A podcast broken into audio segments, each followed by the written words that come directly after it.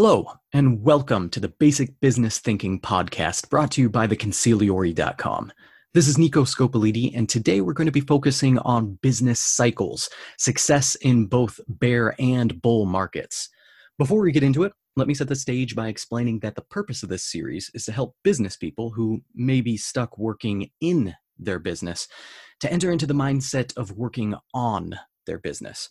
We do this by reintroducing fundamental concepts you've probably already heard of, but that may not be top of mind as you put out fires, chase deals, and vigorously wash your hands every 15 minutes. More than an ivory tower discussion, we will supply you with strategies and tactics you can implement immediately, actions you can take today to see meaningful results tomorrow. Today's subject, as I mentioned, is business cycles, a concept that goes hand in hand with economic cycles. How should we, as business people, respond to conditions when the economy charges forward or when it lumbers along and slips into hibernation? This is obviously very timely. We just came out of the longest bull market in history, brought to a screeching halt by the COVID 19 pandemic. Now, more than ever, it's time to work on our businesses. And with that, I have on the line the consigliore himself, my father, Pasquale Scopoliti. How you doing, Papa? Fantastic. Great. So let's get right into it. At this point in your 34 year career, you've just about seen it all in terms of economic conditions, yes? Yes. So here's what I want to do. Let's let's take a few minutes to go historical and talk about the big swings of the past three and a half decades. I have three questions for you so we can move quickly through them. Um, consider them a prompt. Uh, what happened to the market? What triggered it? And you know, what'd you learn? What'd you take from it? And so, since you know we're going back 34 years, why don't we start with uh, the first of those uh, big swings, and let's go back to 1987 with Black Monday. What a year! What a day! so you said what happened? Yeah. Let, Okay, let's address that first.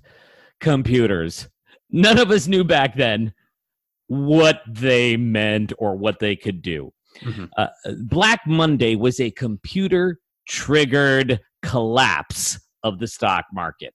Hmm. And it was the first such collapse since the 1929 collapse that led us into the depression of the 30s, over which we only came out of in the 1940s, and that due to World War II. Mm-hmm. So uh, in 1987, these computers had the ability to trigger selling. Okay. And this selling spiraled viciously downward. And we had the greatest collapse since 1929 as a result of computers. There was no fundamental change in the market at that time that's what's happened. It's so basically, yeah. Go ahead. It was like one computer. Okay, so we've got a, a, sale order that's being put through, and other computers are seeing that, and then what? Sort of like a vicious cycle of computers seeing more selling, and so there's Absolutely. So think, yes. So think about these vast funds, often uh, retirement funds, pension funds, mm-hmm. right? With billions upon billions of dollars in their management. There's no way to manage such large funds personally or individually. And so in 1987, we were using computers for the first time to do so. And when those selling triggers were hit, they they exactly as you said, they hit one fund, they hit the next fund, they hit the next one. And cascaded. Yeah, cascaded in a vicious spiral down. That mm-hmm. was the only reason for the collapse. There was no other reason. How did you respond to that personally? Give us a little bit of context of what you were doing at the time. I was a commodity options salesman. So I had a commodity options license. I was a, a, a, broker. I was not a trader. So I, I don't have floor experience or what's called back office experience. I was a salesman. I served customers. So that's front office. And there we were in our brokerage firm, standing around our Reuters display, seeing the market collapse. And all of us, every one of us, all the brokers, were standing there in front of it. We're looking at it, and everybody's freaking out. And I'm going, this is getting boring. So I went and got back on the phone. First thing I did was call all my customers and explain what was going on. Mm. And I can't tell you, Nico, how much they appreciated that call. Oh, I bet. I bet they didn't understand. They didn't know. No, Nobody understood. and and I gotta make I gotta brag for a moment. I had sold all of my options on a limited risk where you could lose all the money you put in, but Mm. no more than that, right? I'd sold that limited risk. So that when I called my clients, I'm going, this is not a good day for us, guys. Yeah. and so, but they appreciated the call. And then as soon as I was done with that, started making cold calls. I Mhm. started calling prospects. Why? Because a down day in the market is a day to buy. That's why. hmm cool. Cool. So Yeah, I got a lot of cred for that. I, no, no doubt, no doubt. Good for you. um, so 1987, then uh, this happens in October, but then it it seems to swiftly transition into a comeback. We start the beginning of a of a new bull market. Um, it, I mean, I don't know how many days or weeks pass, but it's it, it seems pretty immediate. Fairly, um, what occurred was that the New York Stock Exchange and all of its technology Mhm. engineers behind you know all these geniuses Sure. they started putting in protective measures. I really don't understand what they are, but they're like triggers where we slow the market down or we stop trading, etc. Mm-hmm. E- Especially if it's merely due to a technical, and when I say technical, I mean technology. Sure. You know, the computers are kicking into their selling mode. They put you know they put supports in, or you know you back off, you stop the trading, or you slow it down. And that is what it took back then. We took charge over the computers. And the interesting thing about that is that once that got through to the rest of the market, mm-hmm. buyers and the technology and the traders behind the market, it started to build the next and coming bull market again because it was the only reason that we'd fallen in, in 87. Okay. Okay. And and some of those triggers have been recently um, Oh, put yeah. in place, or or some of those triggers. Well, engaged triggered, again. However you say that, engaged. Thank you. Yeah. um, recently, and and we hear about that. It's like it, it starts to drop, and and and it triggers a, a break in trading. Um, perhaps for that for that very reason to, to Yeah, it's a wonderful thing. spirals and and even to give people to like step back a moment and and breathe and reassess like where are we at Yeah. And maybe Um, this is a buying moment. sure sure And we Okay. certainly don't want the computers controlling it. This is a human thing. Yeah. So Black Monday comeback, then you know we, we, we name all these things retrospectively, but we Yeah. from from 1990 to 2000, we've got a period now called the Roaring 90s. Tell me about that. Well, the first thing that happened was the Gulf War number one. Mhm. Uh, so George H.W. Bush puts together a coalition. You know, I can't remember. Was it 48? Was it 96? There were a lot of nations that joined into that coalition. And so he sent 500,000 soldiers through Kuwait into Iraq. And I think it took like three weeks to win the Mhm. war. Sure. Uh, now, following that, there were like 10 years of no fly zone control and etc. But the war was won. And the impact of winning that war was gigantic. The historical context that you got to put that into is that the last war that everybody remembers was the Vietnam War, which didn't go so well. So, in the Gulf War of the early 90s, we kind of like, hey, we can do this. We can make something right. And that really impacted the mood of the international market. But then the ultimate thing that led to the uh, boom of the 1990s, the roaring 90s. You know, I never thought the word roaring back then. For me, that's always the 20s, not the 90s. But at any rate, the boom of the 90s was absolutely based upon the collapse of the Soviet Union Mm. and the victorious end of the Cold War. Okay. Coming out of that, then there's another element. I don't think it's quite as fundamental, but it's important. People love Bill Clinton. He was really popular. Yeah. So when George H.W. Bush loses, and for those who were there, read my lips, no new taxes, and Yeah. then, you know, we got taxes. uh, Clinton was a breath of fresh air. I was a Democrat at the time, and I was a tremendous supporter of Clinton, and I was so happy. And Mm. my happiness just reflected everybody else's happiness at the time. People love Bill Clinton and his policies and his direction and his fresh, he was a breath of fresh air. We were ready to believe in America. We were ready to believe in capitalism. We believed that mm-hmm. capitalism had won, and we were ready to buy into the stock market again. I, I got to give you one other component from Sure. then. It's so funny. There was a wonderful book by a fellow named Francis Fukuyama called The End of History. Referring We- to what? we actually believed that totalitarian communism, fascism, and dictatorships had come to their end back then. Mm. like they would never happen again because as fukuyama states in his book liberal democracy has shown its strength its resilience. Its profitability to everyone. And so it will move forward positively forever. And the rest of history is about doing good stuff not correcting against bad stuff. Ah, so the empire's been defeated, yes. And it's all uh, A- a- and the Unicorns rebel forces are now taking over the galaxy right. all will be well. And I, I- you know what? There is another factor I got to point to quickly. Sure. In 1994, lo and behold, popular as Clinton was, we had the greatest midterm electoral turnaround Hmm. in Newt Gingrich and team taking over the House. Uh, and they did this with the contract with America, which was one of the most successful political strategies ever executed. And then Newt and Bill, they became friends. Mm. And we balanced the budget. Wow. This is a mind boggling concept. You know, back then, I couldn't even wrap my mind around it. I still can't now. The balanced budget. Yeah. That absolutely gave strength to the market, gave depth to it, and was a fundamental factor in the roaring 90s Mhm. bull market. hmm Wow. Yeah. That's fundamental. That really mattered. Yeah. Okay.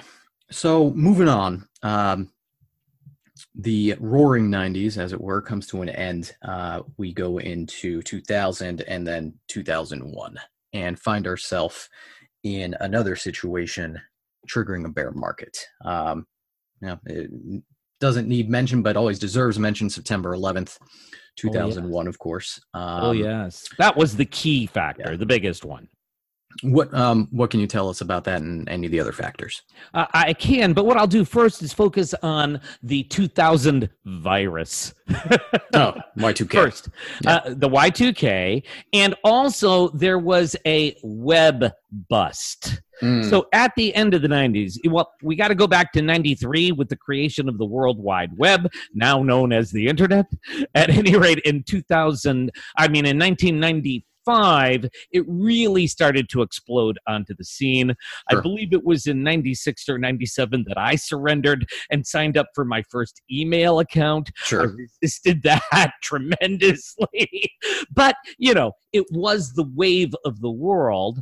And by the 2000 virus days and the web days, you know, we had the first websites, Amazon.com and others, that were exploding. We had uh, browser wars started out by Mosaic, and then, Sure. you know, Bill Gates with his Internet was Explorer. Personal the greatest- computing. Oh yeah, one of the Yeah. greatest stories. We won't get into it. Is Bill Gates and the uh, transition to the uh, complete investment of the Microsoft operation into Internet Explorer. All of that was going on in the 90s, and Sure. then we had all of these websites that were valued, you know, a hundred times their revenues, or Right. they had no revenues, etc. So it all collapsed in 2000. There were the consulting firms with the Y2K solutions. Y2K. Everybody believed that the computer systems couldn't handle the transition from one century to the next, let alone one millennium to the next. Right. So the whole Y2K thing collapsed. There Mhm. really wasn't a problem. And so all the companies investing in that, and we had the web collapse. So that was the first stage. But then September 11th decimated our economic confidence like nothing in American history before. I will forever, as long as I live, and I can do it right this moment, Nico, I can see those two co- towers collapsing. I can see them falling. And I can remember the economic fear that penetrated my heart. I will add, I can see and remember myself in that moment, understanding my personal business mandate as an economic warrior for America. And I hope that everyone listening today, at least in America, but really around the world, for capitalism and for freedom, for a free liberal democracy, economics is the foundation. And each of us plays a part. Yeah, for sure. For sure. So, interestingly, again, here, you know, in, in 1987, it seemed like there was a, uh, a swift move into growth again. Yes. Um, leading into the roaring 90s. Then, with the bear market triggered by everything we just discussed in 2001, um, it also seems to fairly rapidly switch back into growth mode from 2002 to 2007 with the housing boom. Absolutely, with the housing boom, but it can't be dismissed that George W. Bush, so uh, President 43, mm-hmm. in executing wars against Afghanistan and Iraq, gave us, I mean, he had a positive response. Uh, first, we had Rudy Giuliani, America's mayor, who led the way through 2001's immediate attack. But George Bush rose as a national leader following. And by 2003, when we are already in a war with Afghanistan and executing our second war with Iraq, there was something that was satisfied deep in the raging soul of America that mm. immediately led to a boom in the stock market. Mm-hmm. We felt we were taking action that had to be taken. They had taken our two towers down. They had attacked our greatest city. They had attacked our economic center mm-hmm. in Manhattan. And if we were forever going to be weakened by that, the stock market would never have come back the way it did. So that those actions, regrettable though they may be from this historic standpoint here in 2020, and I do regret them now. I was a supporter of them then. There can be no question they led into the coming bull market. Mm-hmm. Okay. Okay. So 2002 to 2007, we're we're growing again, and yes. we're confident again. Um, then something big happened in 2008, 2009. Yes. To understand that, we do have to go back to the Clinton administration. Okay. What they put in place was a policy of aggressive loaning to people that we now know were absolutely not qualified for those loans. Mm-hmm. We know that now. It was actually understandable back then had people been paying attention, but who among us was? I certainly wasn't. And, you know, it's got a good feeling to it. You want to bring everybody into home ownership that you can. And so the standards of how to make a housing loan were lowered all the way to the point of almost non existent. Now, how does this move forward into a great financial collapse? Through 2007 to 2009, uh, you know, most especially in 2008, but showing up in 2009, it's in the following manner all of those loans that were underqualified were high risk loans that were eventually headed into default. Well, they got all bundled up. And back when this was happening, I didn't understand it, but I studied in 2009, 10, and 11 to try to come to terms with it. And the bottom line is what they do with these loans is they literally bundle them they, they bring them all together into what is called a financial derivative. So the product is based upon all of those loans bundled up or derived from them. And what does that get turned into? Bonds. But the famous term, as some of us who were there, including you, I think, uh, yes. uh, might recall, is junk bonds. Yes. So they're based on loans that are probably not going to be repaid, but they're moved around in the market at extraordinary leverage and extraordinary profitability amongst all the loaning institutions with their overnight trades and everything else, on and on. And so the leverage grew and grew and grew. So that when we turn to the 2008 and 2009 collapse, what we've got is financial institutions, banking systems, not just trading operations, banking systems that have huge amounts of their assets in these junk bonds that are about to collapse. And so the term that arose that we all remember from back then is too big to fail. So the um, the, the Bush administration, as led by its chief economist Paul Volcker, came up with a uh, a, a program to save America from too big to fail institutions. And so there were these stimulus packages. Mm-hmm. They drove the 2008 election. They they drove the beginning of the Obama administration. And what we have to say in retrospect is that they probably did work for all their failings and you know i didn't support them back then. In retrospect i gotta say i was probably wrong. They probably really did save america from a far worse collapse than would have occurred otherwise and that i think is the trigger into the coming stage. Well yeah i i, I wonder. I mean again you look back retrospectively and and apply labels to what what what you see as having occurred from you know slowly in 2009 and then with a, a like a quickening pace um, we we went from 2009 to most recently february of 2020 in what's now referred to as the long slow recovery indeed. from 2009 so perhaps programs like you know the tarp and, and the other the stimulus packages that you're referring to yeah, all shovel um, ready you may recall. Oh sure. Um, may um, uh, may have played a, a, significant role in, in in turning that around. They may least... have. There is a counter case. Mm. The counter case is that we should that there is no such thing as too big to fail. Sure. That the forces of capitalism would have handled it. That we needed to let those institutions suffer the consequences of their failures, mm-hmm. and that the strength of our economy would have come through anyway. But that's at this point only theoretical it can't be proven. It's only hypothetical because what actually happened was those stimulus packages, and we did come out of it in this long, slow bull market. And what's been going on in the past eleven years since since that that that uh, that Great Recession? Well, I believe the single most important fundamental factor is belief, trust, love, and joy over the Obama administration. Hmm. Even those who opposed his policies, and I confess I am one who opposed his policies. I was thrilled when he was elected. Absolutely. And Yes.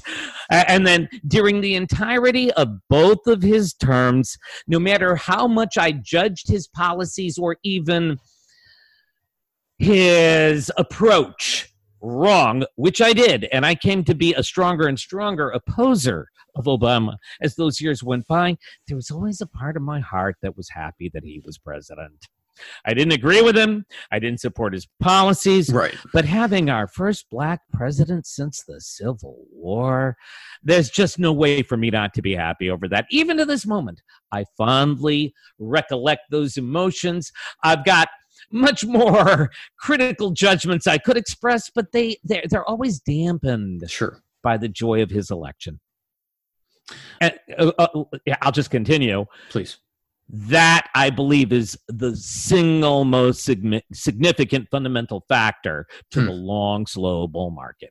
I believe all of America and all of the world felt that. Sure. The entire world felt that. So it was a new day. And certainly on the Democrat side, consider the number of extraordinarily wealthy people that are passionate Democrats, complete Obama supporters, and how they flooded the market with their vast wealth and how they profited from this long, slow uh, bull market. And think about the slope of that long, slow bull market, Nico. Mm-hmm. It was just about perfect.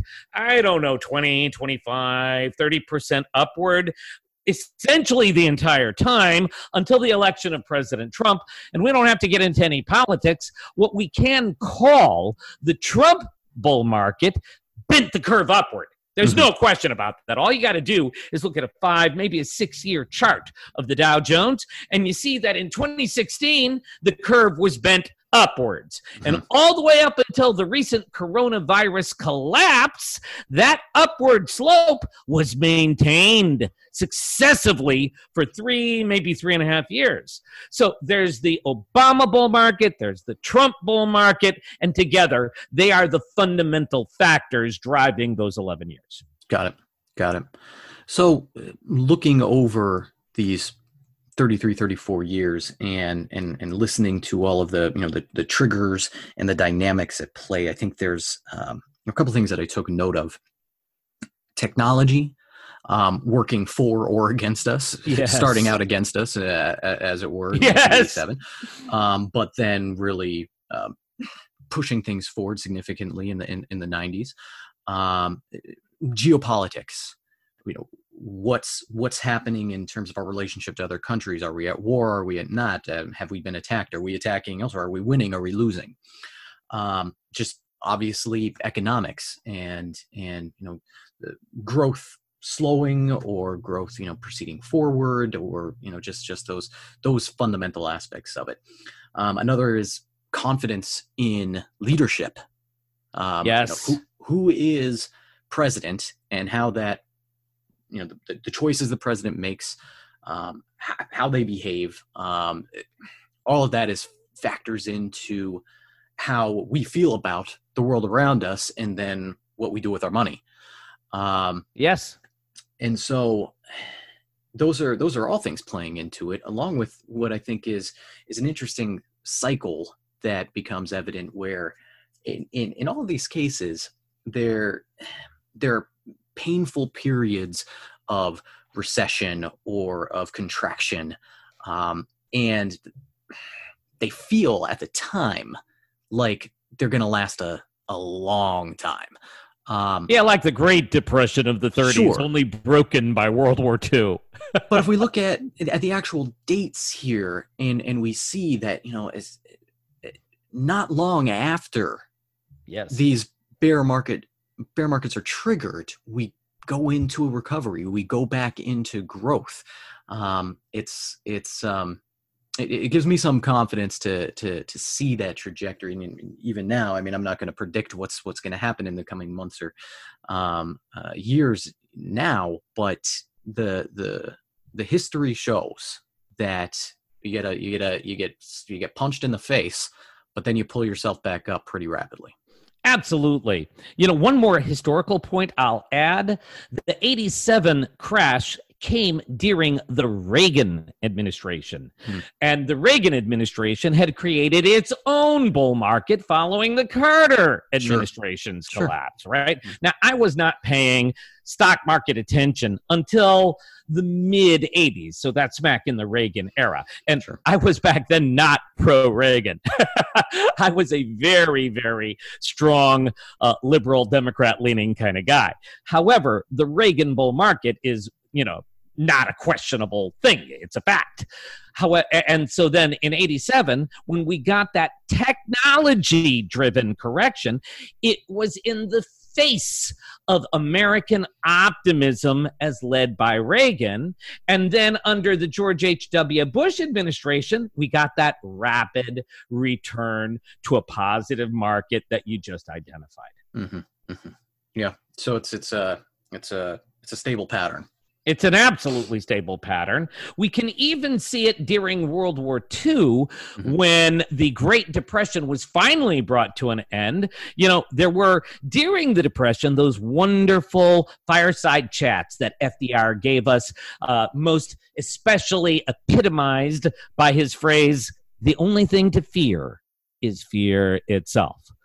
Now, FDR really didn't bring us out of the Depression. It really was World War II that did it. But even there, he was a tremendous leader. He saw that this global conflagration was one that had to be engaged, and he led the way there. He's got to be honored for that. And that is what broke the Great Depression.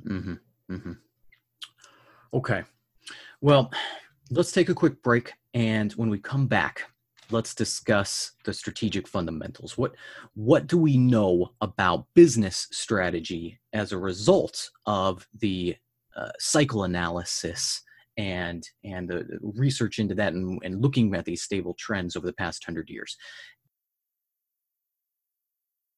Okay, we're back. So let's talk strategic fundamentals. What do we know about business strategy as a result of business cycle analysis over the past hundred years? And let's start. Let's start with the bear market as versus bull. Well, when we look back, there's been a growing field of business analysis at least those hundred years. There was actually a great deal of work that was done during the uh, 19th century, really dating back to the creation of the railroads and the rise of these gigantic businesses that created what's called modern managerial business or mm-hmm. modern, you know, uh, the modern managerial era is what it was actually called uh, by historians uh, in the 20th century, looking back to, to those years. At any rate, there's been a tremendous amount of now analysis over this inevitable thing called the business cycle.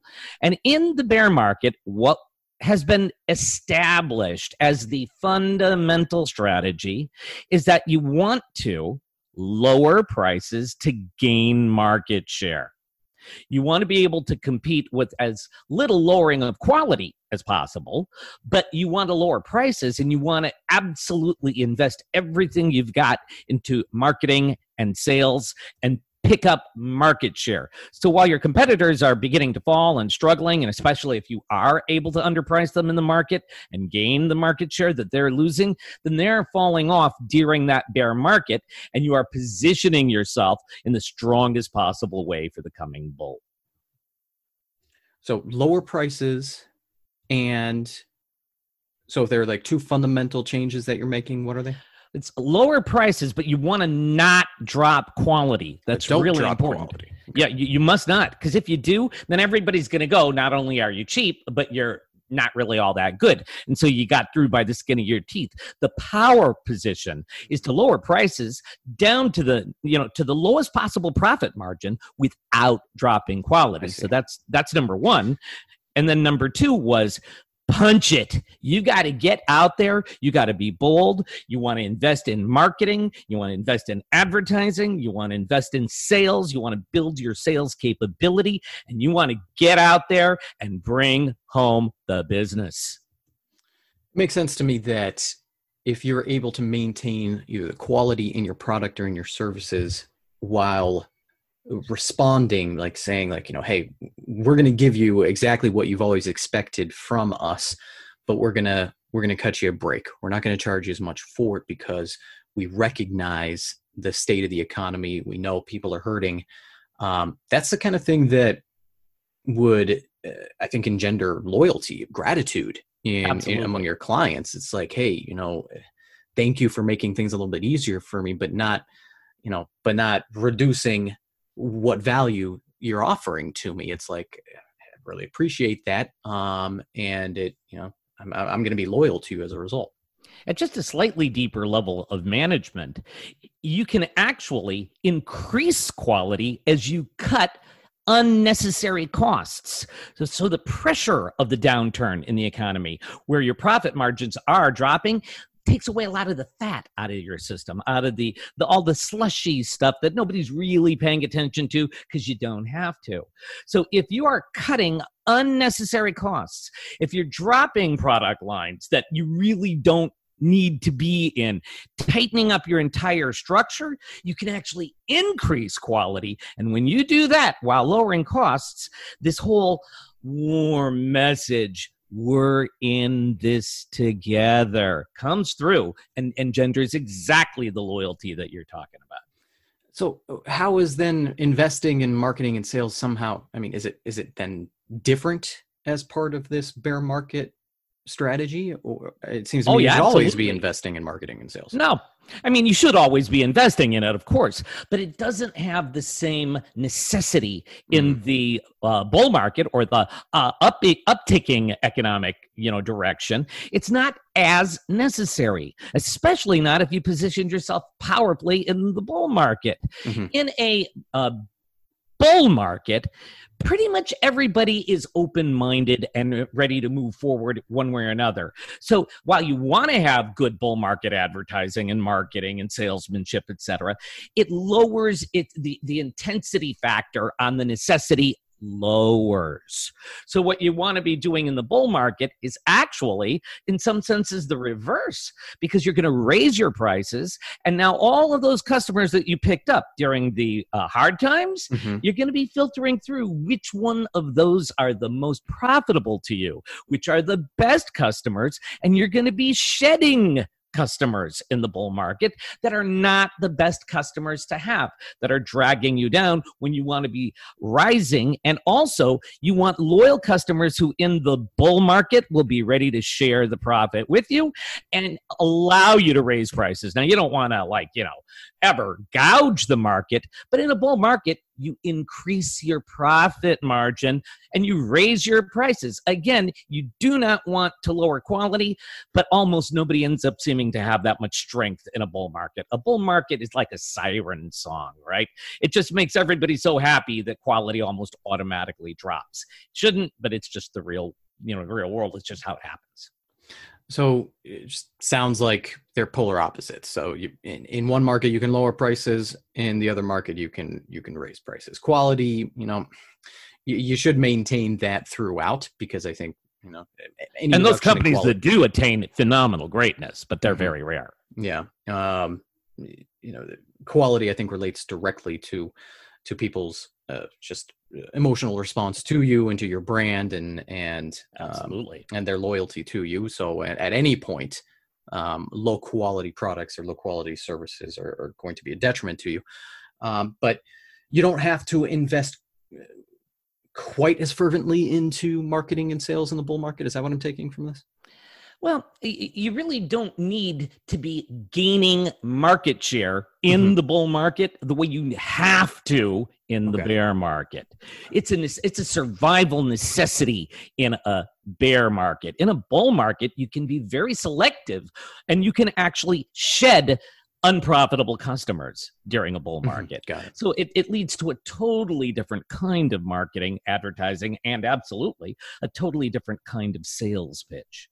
Uh, let's talk about that sales pitch for just a quick second. I sure. know we'll be doing more on that later. Uh, but that sales pitch in a bull market is all about maximizing your customer's return on investment massively and joining in and building a vision for how to conquer the planet together. That's the kind of sales that we're looking for, you know, be it in a boardroom or be it over the telephone or by whatever means. You're looking for exciting, thrilling, uh, and we're going to conquer you know this let's go climb mount everest together type stuff in a bull market. None of that stuff sells in a bear market. In a bear market you're you're attaining necessity level. Mm-hmm. We are here to meet your needs. We are going to, you know, be in this with you as we were just saying a moment ago, and we're going to help you get through these difficult times. If you're trying to sell climbing Mount Everest in a mm-hmm. bear market, you're not going to pick up many customers. So it's the difference between selling survival and selling prosperity. Yeah, or even selling necessity and a more gentle kind of progress as opposed to explosive growth. Mm-hmm. Yeah, it just matches the mood. Um, exactly. Okay. You've got to be in sync with that mood. And uh, another one of the tactical uh, things that we'll probably work on more later is that there is always a way to be in sync with the market when we understand these fundamental strategies. And those people who are able to do that always have an audience and always have a willing customer. Now, they may be more resistant in this time and over that time, like in a bull market, you're going to have a lot more competition. So you're going to get a lot more competitive pressure in a bull market. In a bear market, you're going to have people that are scared out of their heads. So mm-hmm. you're going to have resistance from fear in that sure. bear market. But if you know how to get in sync with that, there is always a way to find your audience in any market condition. Let's talk a bit about tactics then, unless there's more strategic stuff you want to cover. No, that's good. Um, how do some of these strategic fundamentals then apply? How do we implement them? And I mean, if you want to speak to a specific example, um, specific type of business, we can.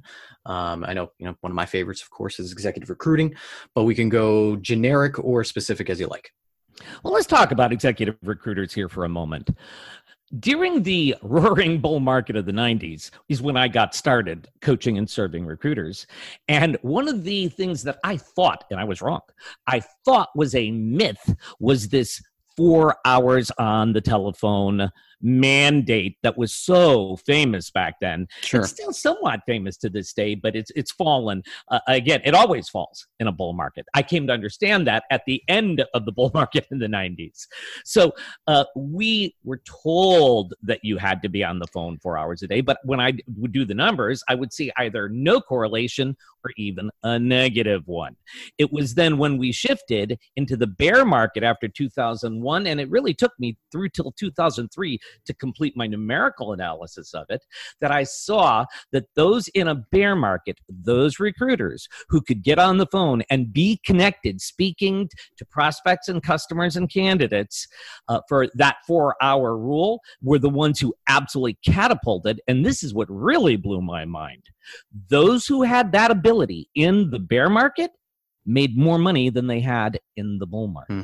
Well, the ratios are, are, are going to change between bear and bull where yes. in in a bull market the effort required to get the same amount of results is going to be less because you're meeting less resistance. Exactly. You have to invest less to get the return in in in the and especially in, if you're positioned and have relationships. Sure or are known or even the ultimate you know in recruiting you know, called a power broker. I don't know that everybody else should be let in on that term but at any rate when you have those when you're that person where people say oh we really need you know the best of the best to help us let's call nico. When you're that person then uh, in a bull market the market really is coming to you. That in, in a way that in the bear market it will not be no matter how well known you are. You have to go to the bear sure.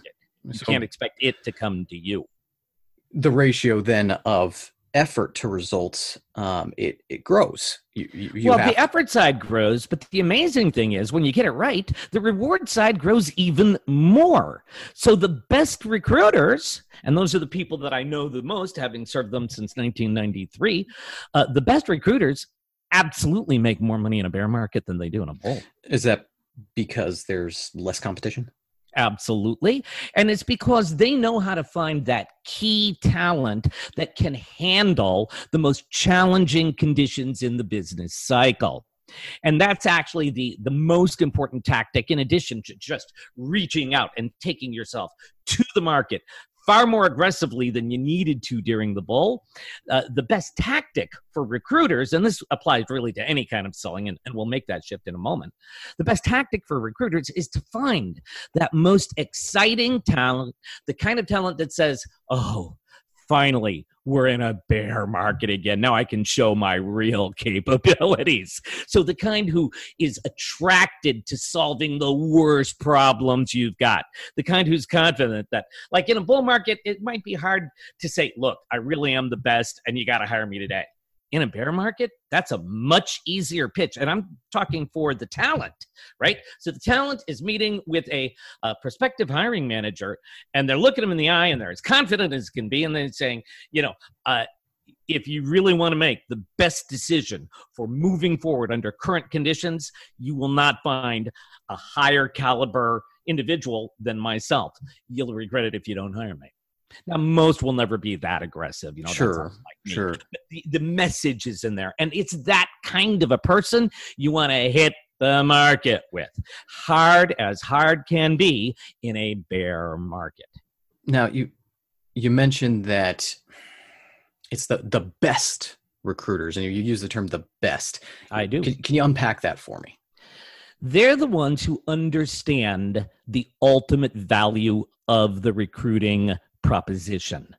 That they are bringing talent to a company that will change the emotion of the company the day they arrive.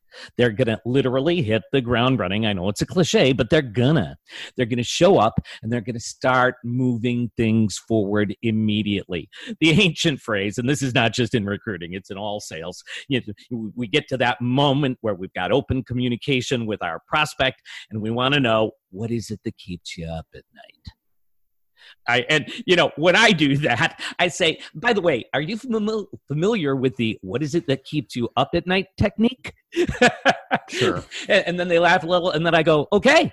So I'm asking, what is it that keeps you up at night? And they laugh and we talk. Well, these candidates, this, this, talent is the kind that allows you to get a little bit better sleep than you could before they arrived. That's what you want to take to the market. Mm-hmm. And that's what the best recruiters know how to do. They know how to cut through all uh, the resistance, the distraction, the uh, non engagement. They know how to reach through and actually connect and then show the individual on the other end of the phone how to move forward given current conditions. Talking talking tactics, I can I can tell you that I have an Im- immediate negative response to the you know what keeps you up at night um, it's just it's so cliche It um, is, but at the same time that's so true.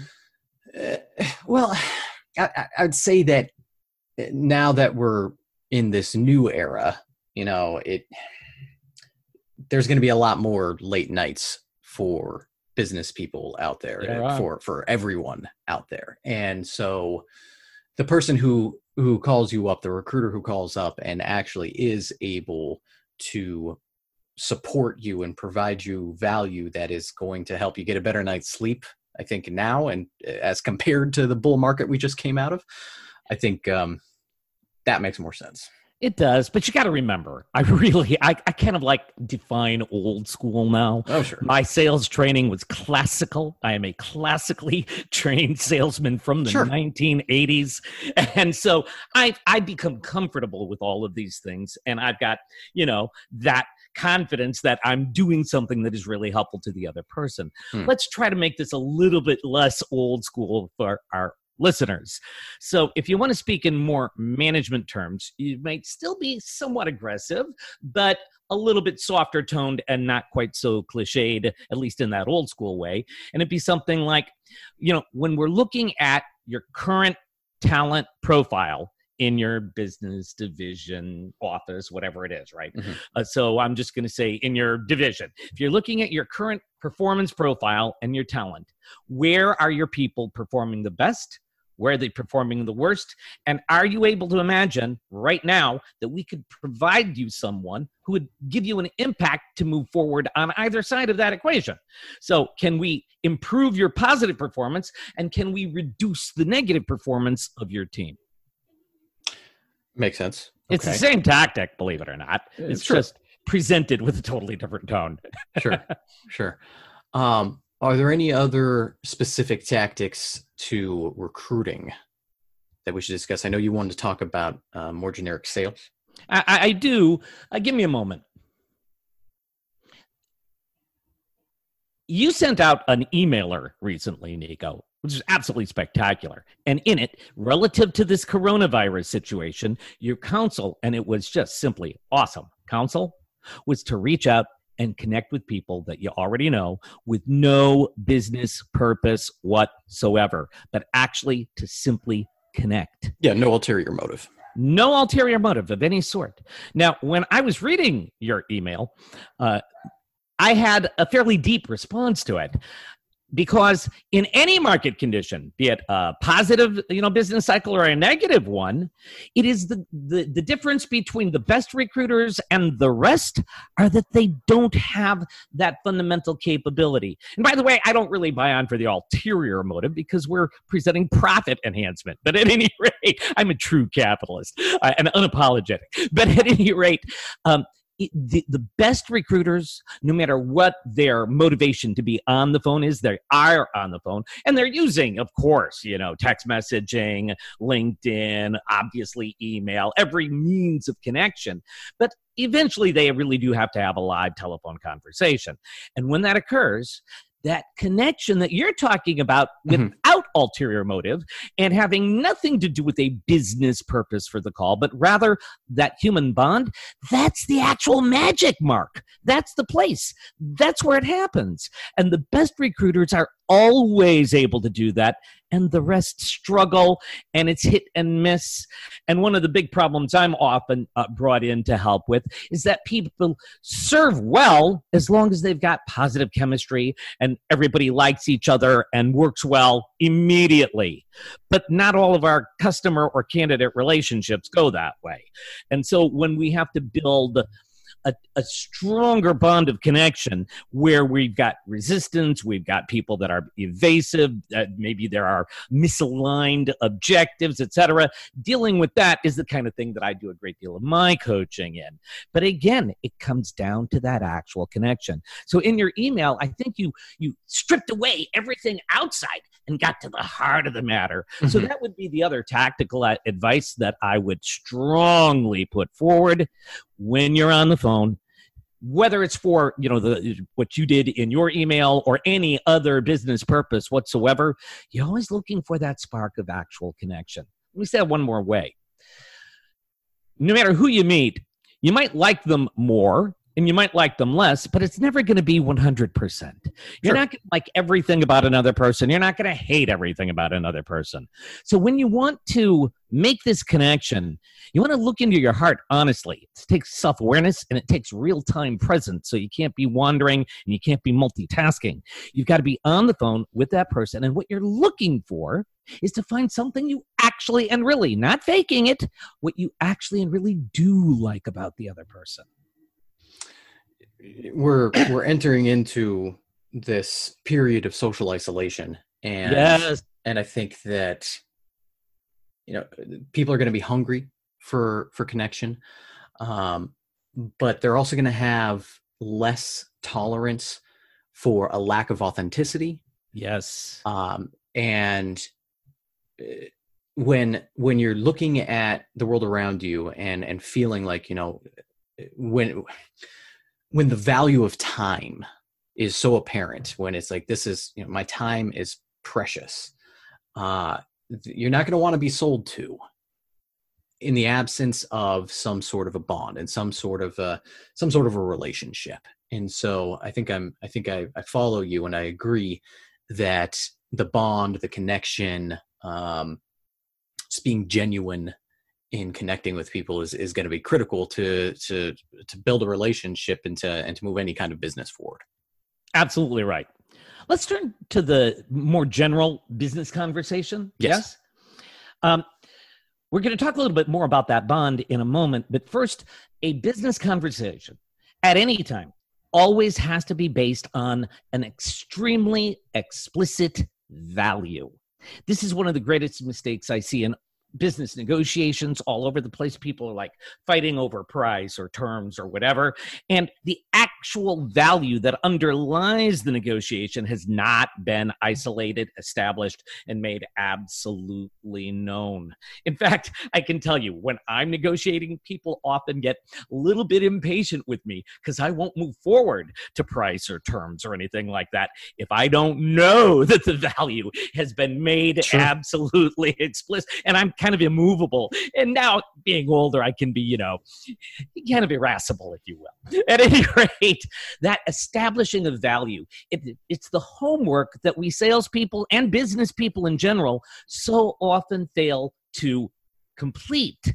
We need to know what that value is. And we need to be able, we were taught back in the 80s that if you couldn't express your value in 15 seconds or less on the telephone, you already lost the conversation.